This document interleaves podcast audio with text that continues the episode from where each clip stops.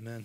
I heard about uh, a trick the other day that producers use, movie producers, to sort of determine uh, what content they should cut out of a movie.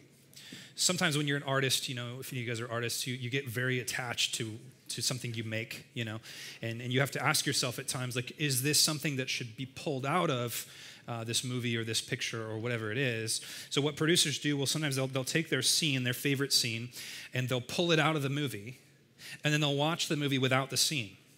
And if the movie makes sense without the scene, then they know the scene can leave or should leave. It, what it does is it helps you to kind of see how important, how necessary is this particular scene. You know, every movie has um, the, the crucial scene in the story arc, the scene that kind of gives away the whole story. So if you guys have seen the movie Encanto, anybody in here seen the movie Encanto? Uh, nobody. Okay. Ryan has seen it. Good. I'll just talk to you. No one else is going to know what I'm talking about. No, in the movie Encanto, there's a, a very crucial scene. It's the scene where Mirabel, the main character, realizes that, in fact, what seemed like a curse, that she never got a gift, what seemed like she was going to destroy the family, actually ended up being uh, the opposite. She was actually going to be the salvation of the family. She was actually going to be the one to, to bring the family back together and to, to get through the hard problems that they had. Another Disney movie, maybe where you could see this, would be um, Coco. Anybody? Coco? Anybody? Nobody. Wow. Okay, five. Great. Six. Um, what? Are you? Do you want me to talk to this side? Okay, let me do that again. Coco. Anyone seen Coco? Yay! Good job. All right, sweet. Okay, I'll just I'll just preach this way. Hi, Amber. Um, so what, you have this this moment where you realize that who you thought was the good guy ends up being the bad guy, and who you thought was the bad guy ended up being the good guy, and it changes the whole movie. And then you got to go back and you got to watch it again, right? Because that, that one scene was so crucial, was so climactic, it changed the way that you viewed the whole, the whole movie. Now, this is true of the gospel. The gospel has multiple facets, it has multiple scenes, if you will, multiple things that make it good news. And sometimes what you need to do is you need to remove one of those facets and say, if we remove this, what are we left with? Now, one of those facets of the gospel is the resurrection, what we're here to celebrate today. Now, maybe some of you guys don't go to church normally. Maybe you're kind of like, man, why is everybody here so excited about the resurrection? Why is that a big deal? Well, let's pull it out of the mix and see what would we lose if we lost it. How important, how crucial of a scene is the gospel or is the resurrection to the overall good news message that we believe in Christianity? Now, the disciples Many of you guys that come here normally, we, we teach, we're teaching through the book of Mark. We're going to pause and we're going to jump over to Luke for this morning. But um, as we've noticed in the book of Mark, the disciples, um, they're pretty thick, right? Like they don't really understand what's going on for most of the time that Jesus is interacting with them. He's trying to put these really huge truths in front of them, and a lot of times they're just kind of checked out. They're not understanding. They're tuned into their own frequencies. They're tuned into the world's thinking and, and, and not his thinking. So, really, the disciples go from being kind of freshmen uh, when Jesus first calls them, not understanding anything, and then they graduate to becoming sophomores at one point. By the way, I, I, I learned today, or I learned this week, that sophomore is a, is a combination of two Greek words, sophos and moros. Sophos means wisdom, and moros means moron, right? So, so sophomores are like this weird oddity where they're like smart and stupid at the same time. We're like, well, I've been in high school for a year, so I know some things, but you're really still an idiot. Okay, so the, the disciples really they, they graduate from freshmen to sophomorons, um, and and then this crazy thing happens in their senior year. This crazy moment happens, this catalytic moment that changes these guys forever. I mean, I can't overstate how different the disciples are before and after the resurrection. It was this huge um, landmark change in these guys. So we need to ask the question what was it about the resurrection? that transformed the disciples of Christ to being um, really a, a confused, um, sophomoric uh, group of, of, of failures to being one of the most um, world shaping, world changing, church planting machines uh, that, that we've ever seen, right? I mean, after the resurrection, everything changed.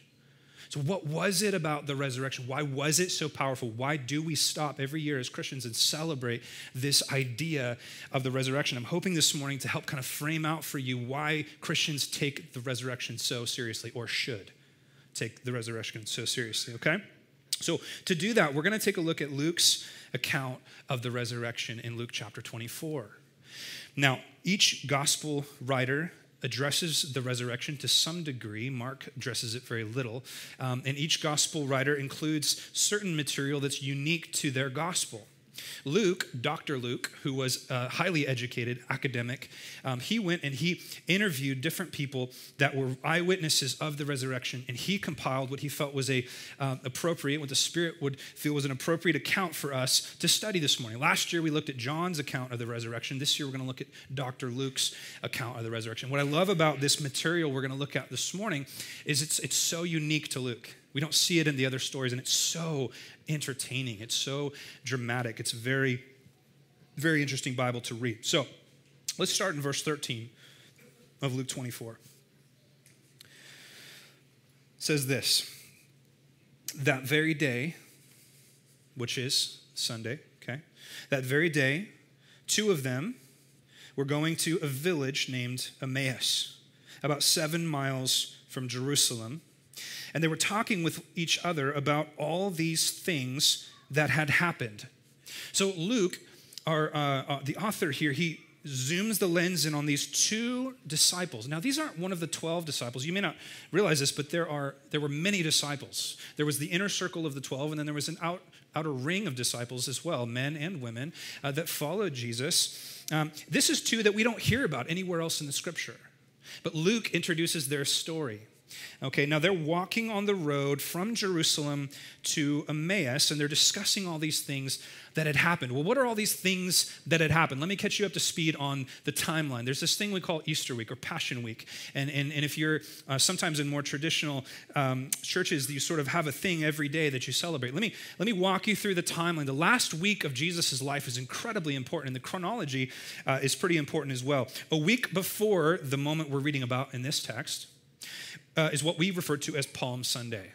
It was the moment where Jesus showed up in Jerusalem and entered into Jerusalem uh, through the eastern gate uh, and was greeted with a massive procession and parade of people laying down palm branches and going, Hosanna, which means save now. And it seemed to the disciples and everybody that was around that this was the moment they'd been waiting for uh, the Messiah, Jesus, who they hoped he would be, was going to enter into Jerusalem and he was going to begin setting up his military administration. He was going to establish his cabinet with Peter and James and John, and he was going to decide who was going to be, uh, you know, his right hand person and who would be on his left hand. And, and, and this is very exciting for the disciples, and they really got everything they, they were hoping for as they're coming into Jerusalem. That was a week before.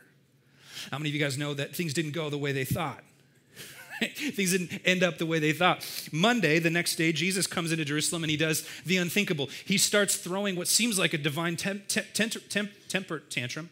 Temper tantrum. He starts flipping tables over, and he literally takes over the entire Temple Mount which was the business, business schema of the Sadducees, which were the modern, or really the gangsters of the first century. They, they had this whole scheme, this whole money making scheme on the temple.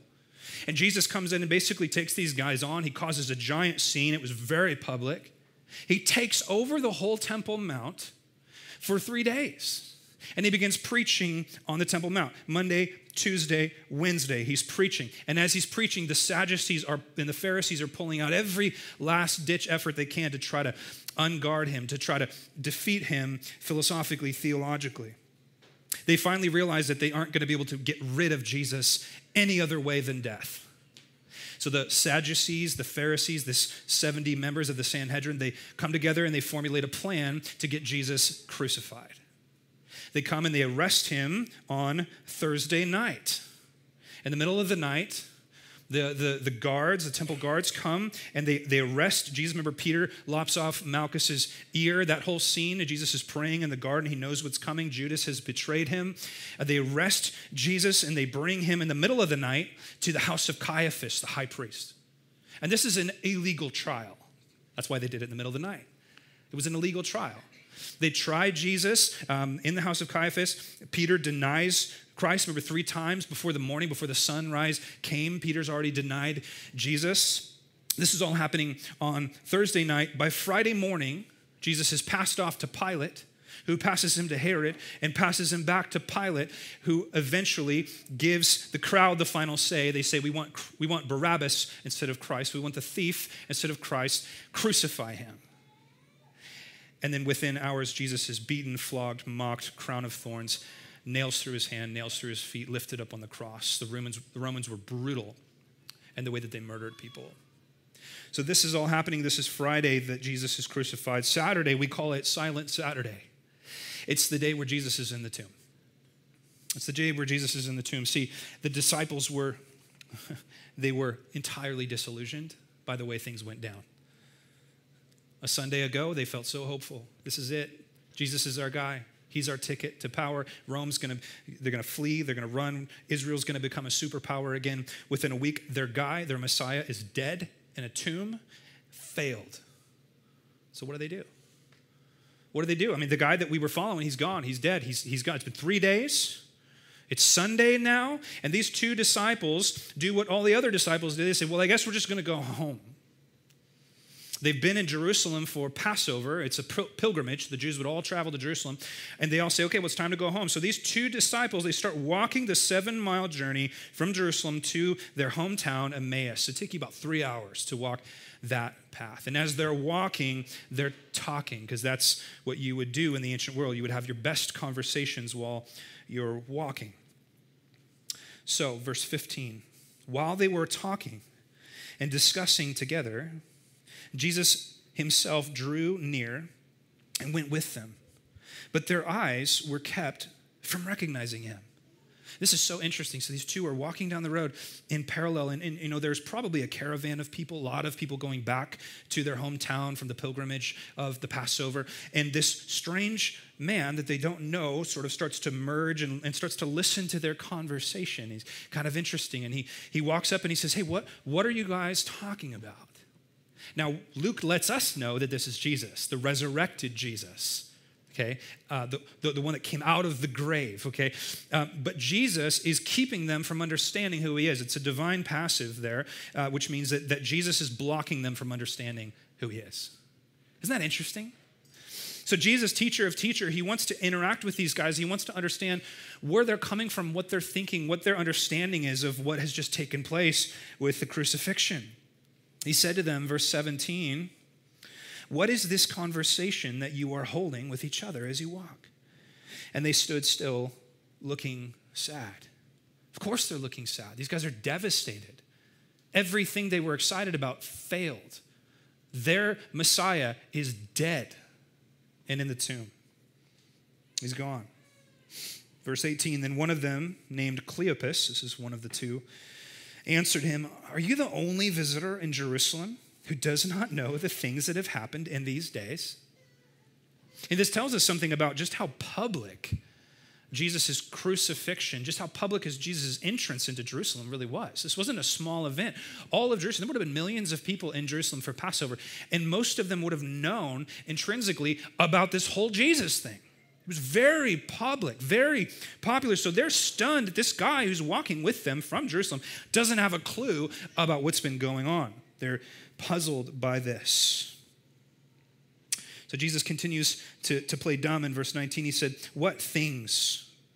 They said to him concerning Jesus of Nazareth. Now, notice what they say a man, not the God man, not the Son of Man. They say that this Jesus from Nazareth, Hicktown, a man who was a prophet, mighty indeed before God and all the people, and how our chief priests and rulers delivered him up to be condemned to death and crucified him.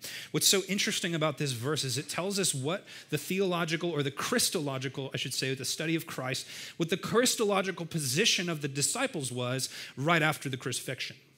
What do they think Jesus is? He's just a man. Turns out Jesus couldn't handle Rome. Turns out Pilate and Herod and the, the Pharisees were too much for Jesus. So, what does that mean? Well, he's another prophet. See, if Jesus died, he's not God, he's not Messiah. And they've already deduced that. They've already understood that. So they've already landed on a new theological position. You know, three days ago they thought he's Messiah for sure. Now they're like, yeah, just another dead prophet. There's another dead prophet. 21, but we had hoped that he was one to redeem Israel. Yes, and besides all this, it is now the third day since these things happened. See, if it was the first day or the second day, he'd only be mostly dead. Uh, for you Princess Bride fans, right? But it's three days, so he's not mostly dead. He's all dead, right? That was the, the three days was, was how you would know someone was dead.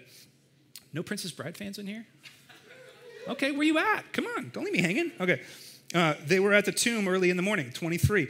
When they did not find his body, they came back saying, they came back saying that they had even seen a vision of angels who said that he was alive. Now, some of those who were with us went to the tomb and found it just as the woman had said but him they did not see. So they're recounting the story to Jesus. They're saying, yes, some of our women from our group, uh, they went to the tomb early in the morning today, and, and, and the tomb was open, and the body was gone.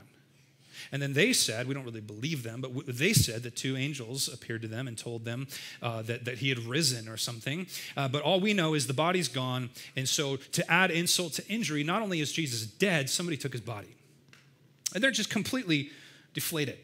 They're completely frustrated by this as they're catching up this stranger uh, who we know is Jesus. Now, uh, it's, it's worth noting, by the way, just how skeptical these guys are. They're not gullible. You know, the, the idea of resurrection was, was really foreign to the first century Jewish mind. Some of the arguments that people put forth against the resurrection is they say, well, you know, the resurrection was the wishful thinking of a group that was ultimately defeated when their Messiah died or when their, their person died. But the reality is, the first century uh, Jew literally had no theological framework for a resurrected Messiah. Wasn't anywhere in their thought process. It was so foreign to their matrix, it was so outside of their, their purview that, that literally Jesus is going to have to show up physically and, and explain it to them. What does that tell you? It tells you that we're talking about the, the resurrection, we're talking about rational men who expected there to be good evidence and they were convinced by good evidence. And the resurrection wasn't something they thought up, it was something they simply responded to. Are you with me? 25. He said to them, Foolish ones and slow of heart to believe all that the prophets have spoken. Was it not necessary that the Christ should suffer these things and enter into his glory? Now that's so entertaining to me. You know, one second Jesus is playing dumb. I don't know what you guys are talking about. I don't have a clue. The next second he's like, you guys are foolish. Don't you know the, the, the, the, the Messiah is the suffering servant that he has to suffer and then go to the cross? And if it were me, I'd be like, I thought you didn't know. I thought you didn't know what was going on. All of a sudden you're an expert. Uh, Jesus begins to bring light and shed light um, on the reality of these guys' situation. 27 at the beginning this is so cool. The beginning with moses and the prophets he jesus interpreted to them in all the scriptures the things concerning himself.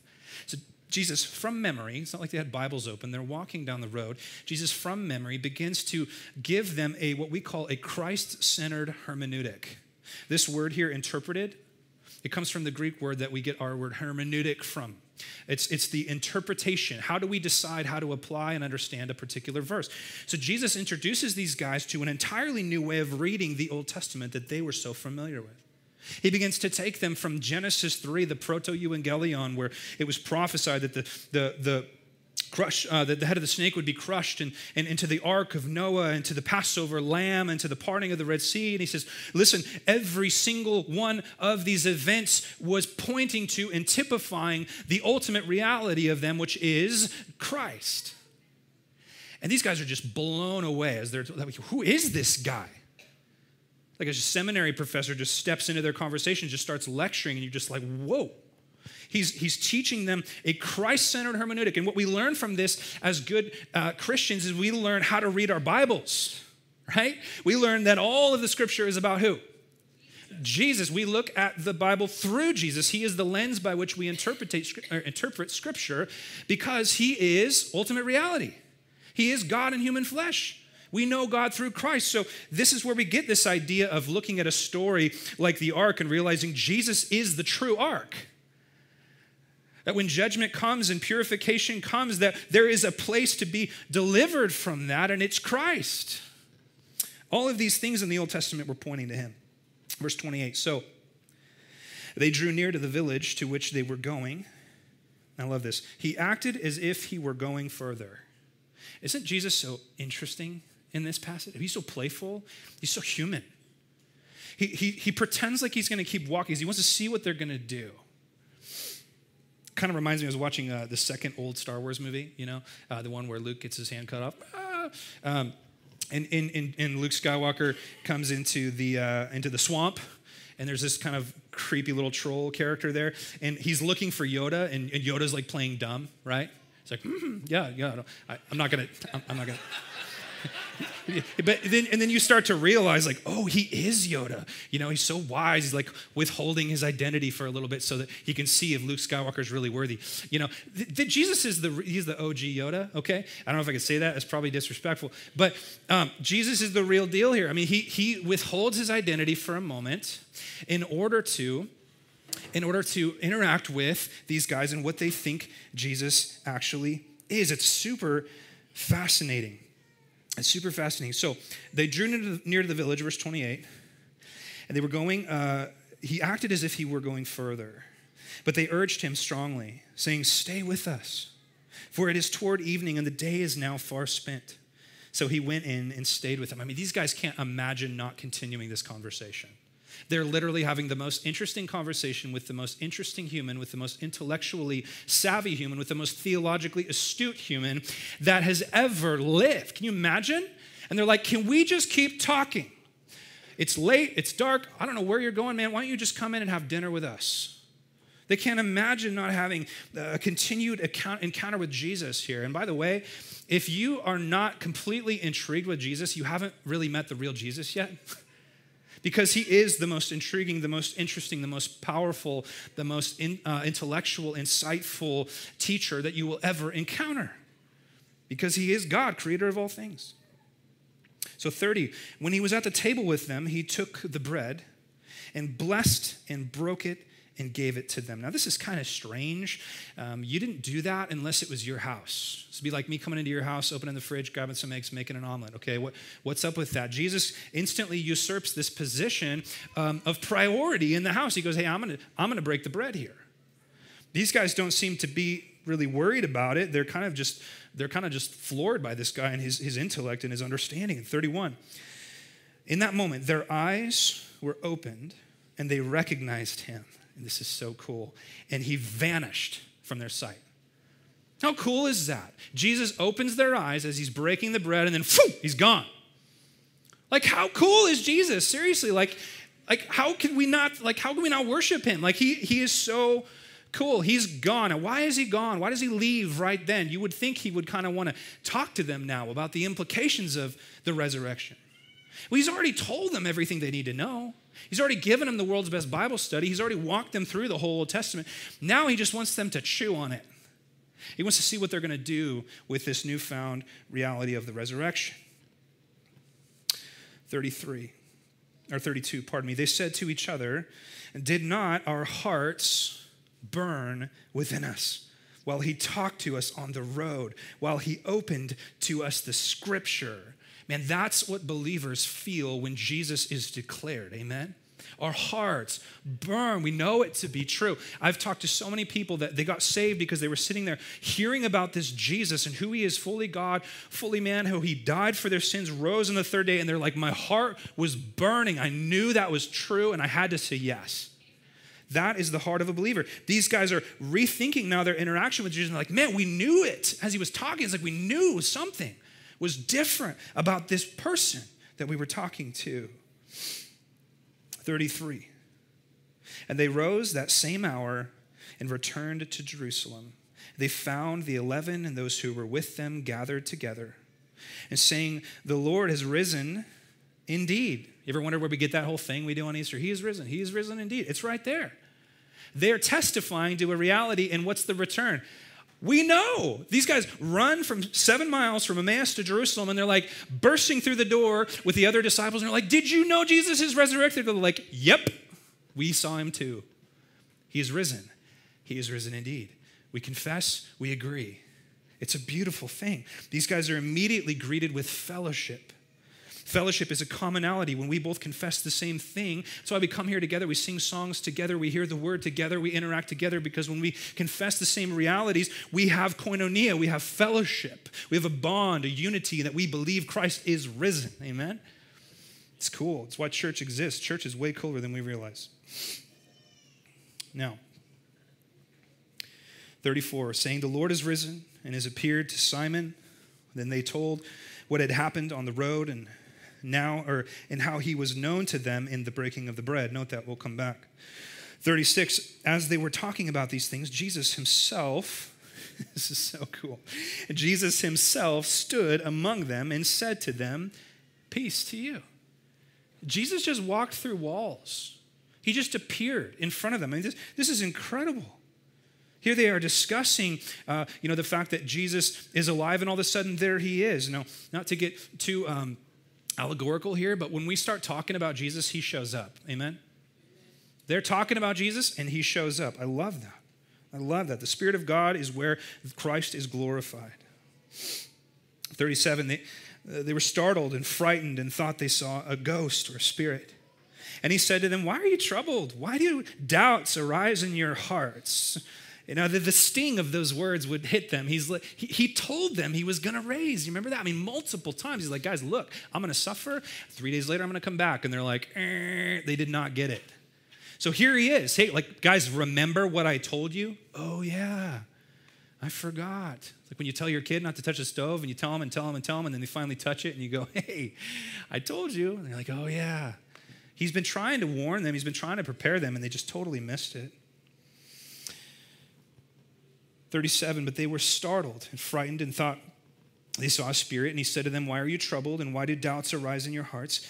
And then he says this He says, See my hands and my feet, that it is I myself. Touch me, see, for a spirit does not have flesh and bones, as you see that I have. And when he had said this, he showed them his hands and his feet. And while they still disbelieved for joy and were marveling, I love that phrase, by the way, disbelieved for joy. They're stunned. They can't believe it. They're disbelieving for joy. And we're marveling. And he said to them, Have you anything here to eat? What a funny question. Would you expect Jesus to say that? Hey guys, good to see you. Hey, what's, uh, what's for dinner? I mean, I love it, right? It's just so real, so earthy, it's so human. Jesus is like, Can I have some food? I've been in the tomb for three days. I'm hungry. I have, I have, the King James, it, I hath hunger, right? I hath great hunger. It doesn't really say that. Um, probably, King James, hath hunger. I don't know. Uh, they gave him a piece of broiled fish, and he took it and ate before them. 44 Then he said to them, These are my words that I spoke to you while I was still with you, that everything written about me in the law of Moses and the prophets and the Psalms must be fulfilled.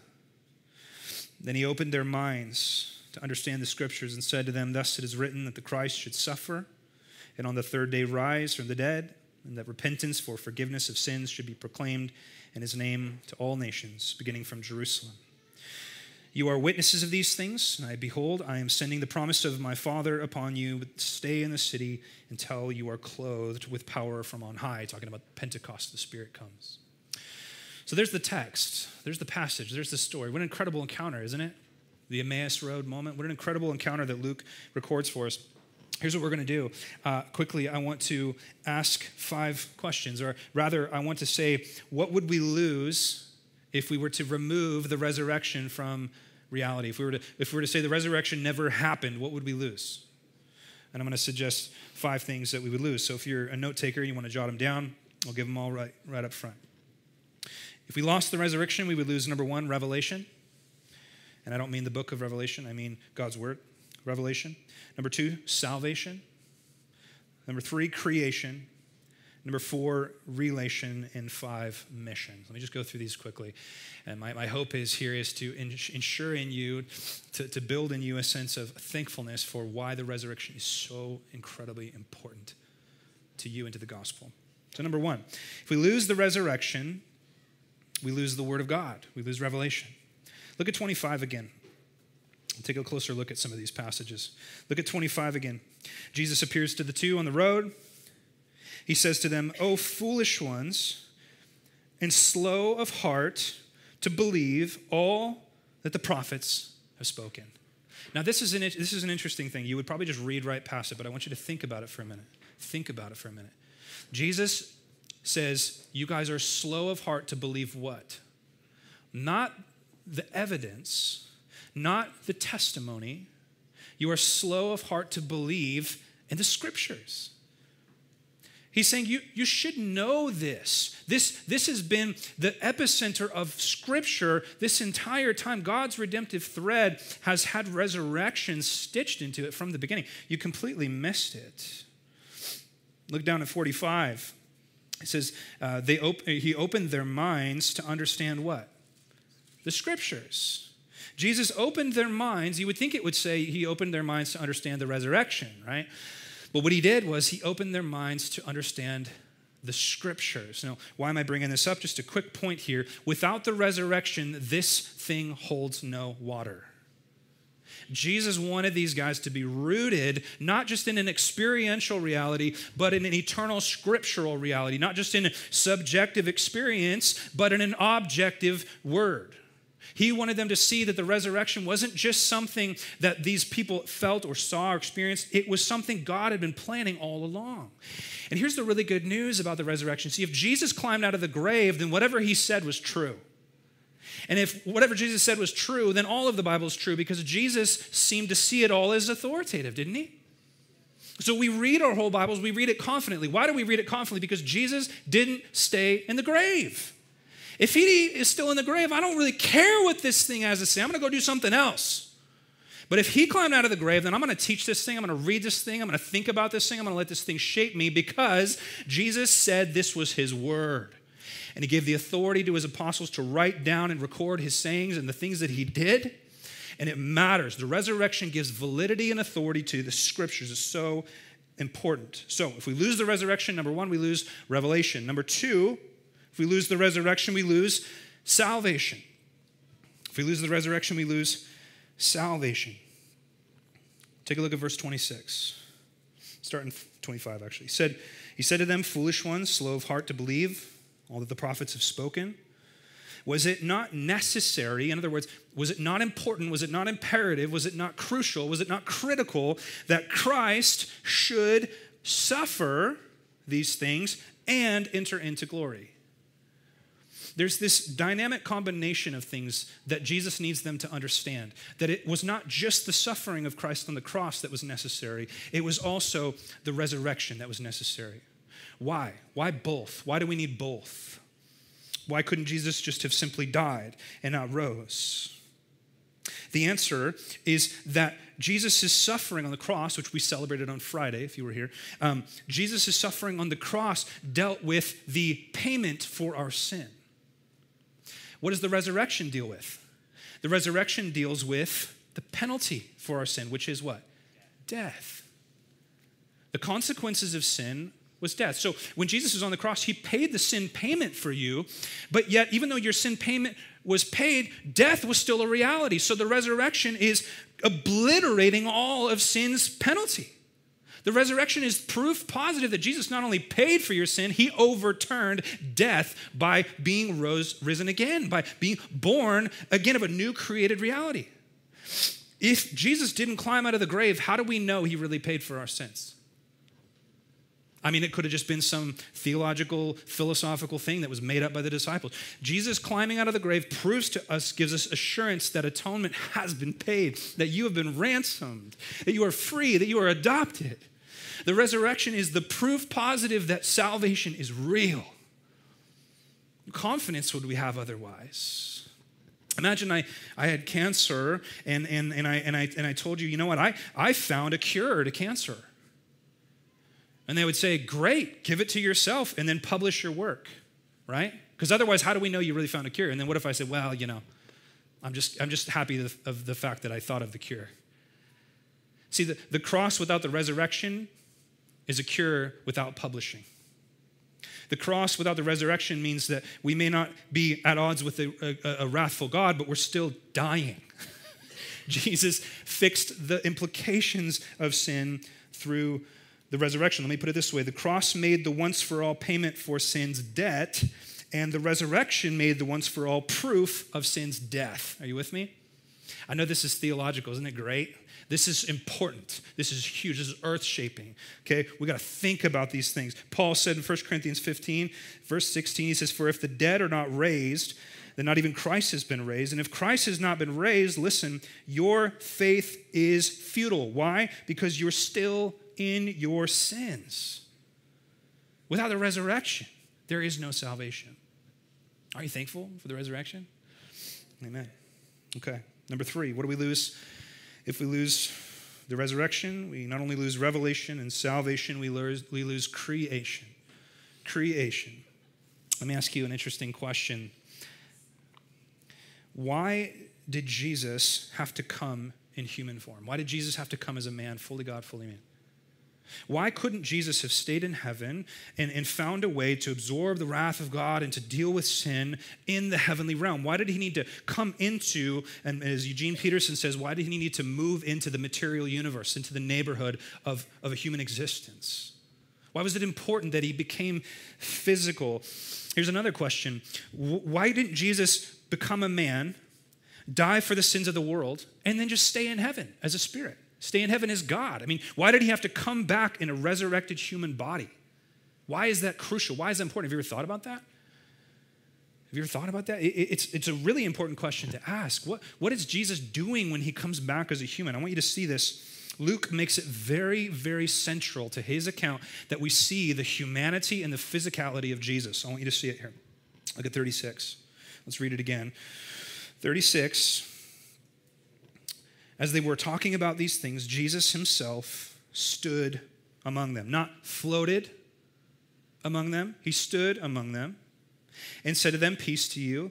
37, but they were startled and frightened. They thought they saw a spirit, okay, a floating soul, whatever. 38, and he said to them, Why are you troubled? Why did doubts arise in your hearts?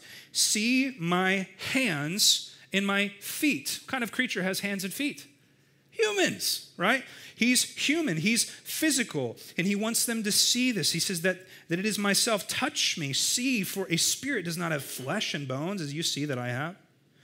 And when he had said this, he showed them his hands and his feet. And while they still disbelieved for joy and were marveling, he said to them, Do you have any food?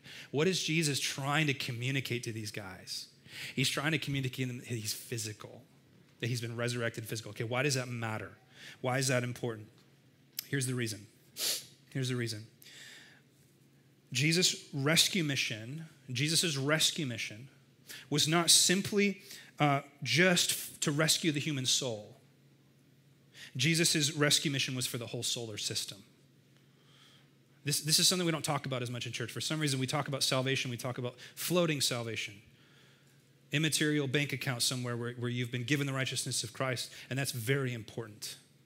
But the gospel is so much more than that. See, Jesus didn't just come to pay your sin debt, He came to recreate a new eternal physical reality. Jesus came to redeem the cosmos. You know, God's not done with creation, He has more in store for creation. And what He did in sending His Son to become fully God and fully man was to create a really an ambassador between the kingdom of heaven and the kingdom of earth. That in Christ we now have peace between the kingdom, the realm of God, the spiritual realm, and the physical realm that He created. God is rescuing everything that's been shattered by the curse.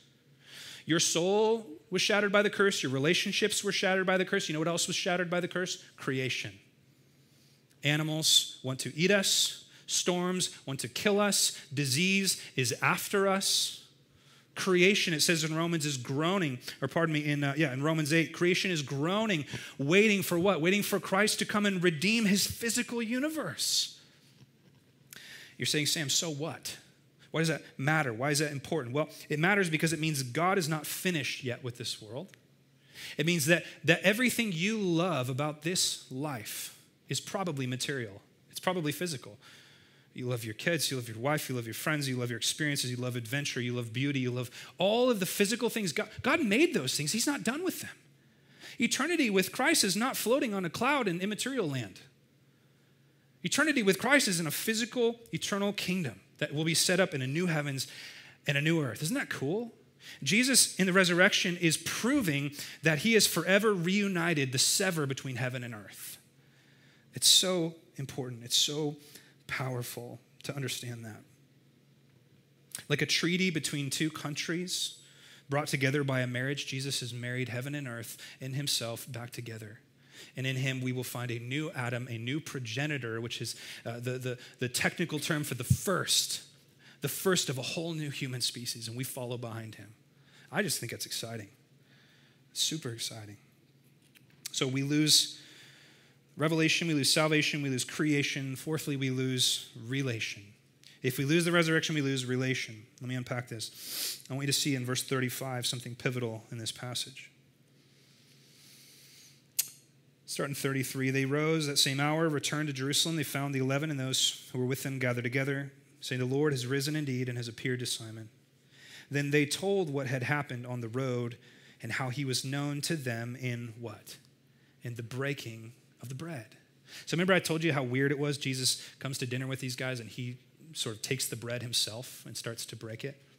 It's very interesting that it was in that moment that these guys realized who Jesus was. Why do you think that was? I think it, I think it was because the way Jesus broke the bread was so familiar to them. These guys have spent three years with Jesus. You know how many meals they had with him? You know how many times they watched those hands that they had seen that were familiar to them, those, those carpenter's hands, break the bread and hand it over? There was such a personal connection that they had with Jesus, and Jesus sustained that in his resurrection. He didn't leave that behind. He didn't he may have got an updated body, but it wasn't a new body. It was it was an updated version of his old body. It was the one they were familiar with. It was the same Jesus they knew and it was in the personal nature of breaking the bread that they connected the dots. Jesus did this a few other times. Do you remember in John's account? Uh, he's, he's standing behind Mary, who's just found the tomb open, and she's weeping. She's so sad. She's so, where, where is the body of my Lord, right? And Jesus is, again, kind of playing coy with her. He says, What are you crying about? She, she turns around. She thinks he's the gardener. She says, I don't know where they've taken the body. Did you take this, the body somewhere? And Jesus reveals who he is to her in one word. You remember what it was? Mary. Oh, she'd heard Jesus say her name so many times like that, hadn't she? How many times had Jesus in her company, this Jesus, her Lord, who she loved so much, how many times had he said her name in this endearing, soft, shepherd like tone? How many times, and instantly as she hears that, she remembers, just like the breaking of the bread. How many times have these guys watched Jesus break the bread? There's another one. Jesus, uh, the resurrected Jesus, is walking along the shore of Galilee, and the disciples are having some crummy luck fishing, which seemed to be pretty normal for them. And, and, and Jesus, uh, playfully, again, they don't know who he is, he, he calls out, How's the fishing? which was an inside joke. He's kind of poking fun at him. He's kind of like, hey guys, remember we did this three years ago?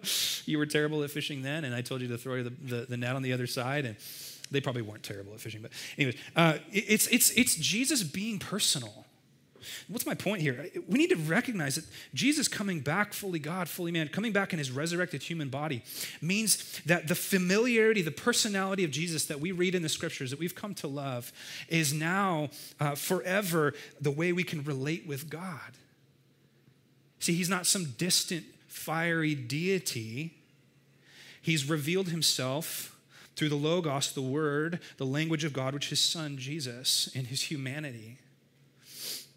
So we see God, of course, as holy, holy, holy, divine. We see him as all powerful, but we also see him through the lens of the person that we know personally, which is Jesus. Isn't that great? He became our, Hebrews says, our eternal high priest. That when we pray, we can pray to Jesus, this person that we know, that we know loves us, that's kind to us. So thankful. Without the, resurre- without the resurrection, Jesus would be a distant memory, but instead, he's a physical reality right now, sitting at the right hand of the Father, ruling and reigning in his his physical body. You know, when Jesus went to heaven, he took his humanity with him, he brought it. There's a piece of him that will forever relate to us. It's kind of like when you, uh, you know, you talk to your kids and you have that moment where you, you, you remember what it was like to be five. And you're like, you know, buddy, I, I remember what it was like to be five. Jesus in heaven, he's not distant. He's not unaware. He's so, he's so aware of what it's like to walk in the shoes you're walking in. He brought that with him. It's just an incredible thing. Without the resurrection, lastly, we also lose mission. Look at one more thing and then we'll be done. Verse 33. I want you to see what happens here. They rose that same hour. Now remember, these guys just discovered that Jesus was who he said he was. They get up, they rose the same hour and returned to Jerusalem. Now you would just read right over that, right? What's the big deal? Here's the big deal it's nighttime and Jerusalem is seven miles uphill. These guys realize that Jesus is who he says he is. Remember, he reveals and then vanishes. What do they do? They don't go to bed. They get up and run seven miles in the dark. Why? Because they have to witness to someone that their Lord has been resurrected. I love that.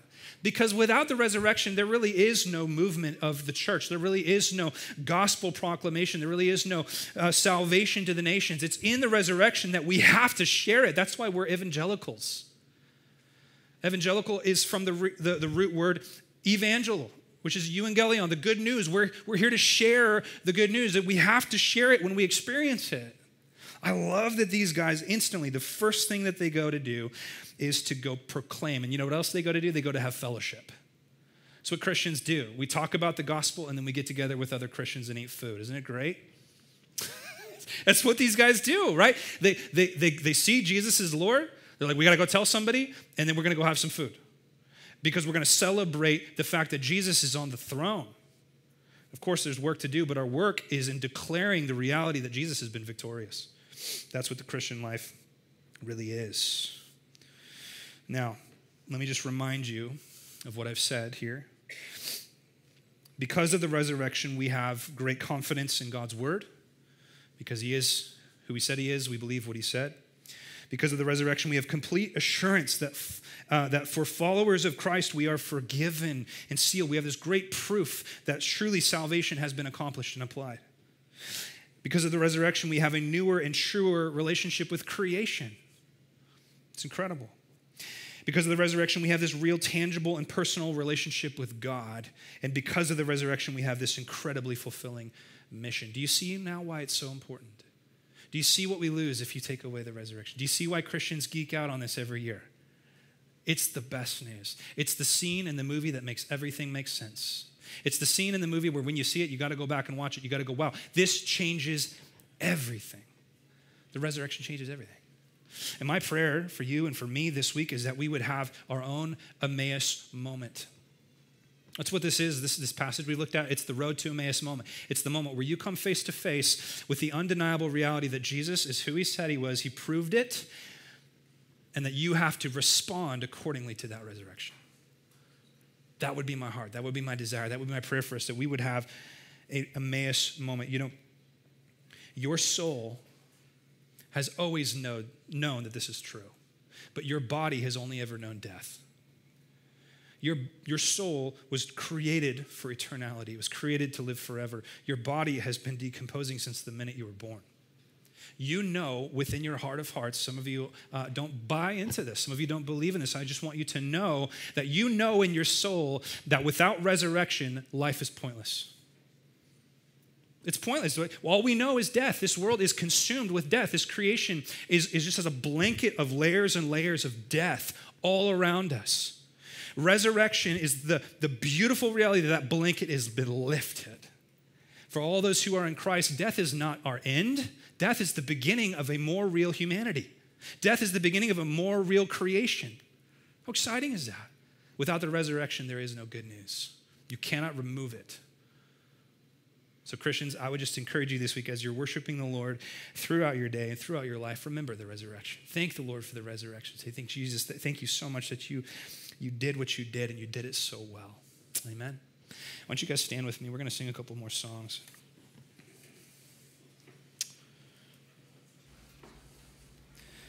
Father in heaven, thank you that you did do what you said you would do, that you fulfilled what the scriptures said you would do that you came, that you suffered for us in our place. And you didn't stay in the grave. You proved that you did what you said you did. And now we have great assurance and we have so much to celebrate. And I pray, like these two guys on the road to Emmaus, that we would just be so excited to tell of what we've seen and what we've experienced. Lord, we love you so much. In Jesus' name, amen.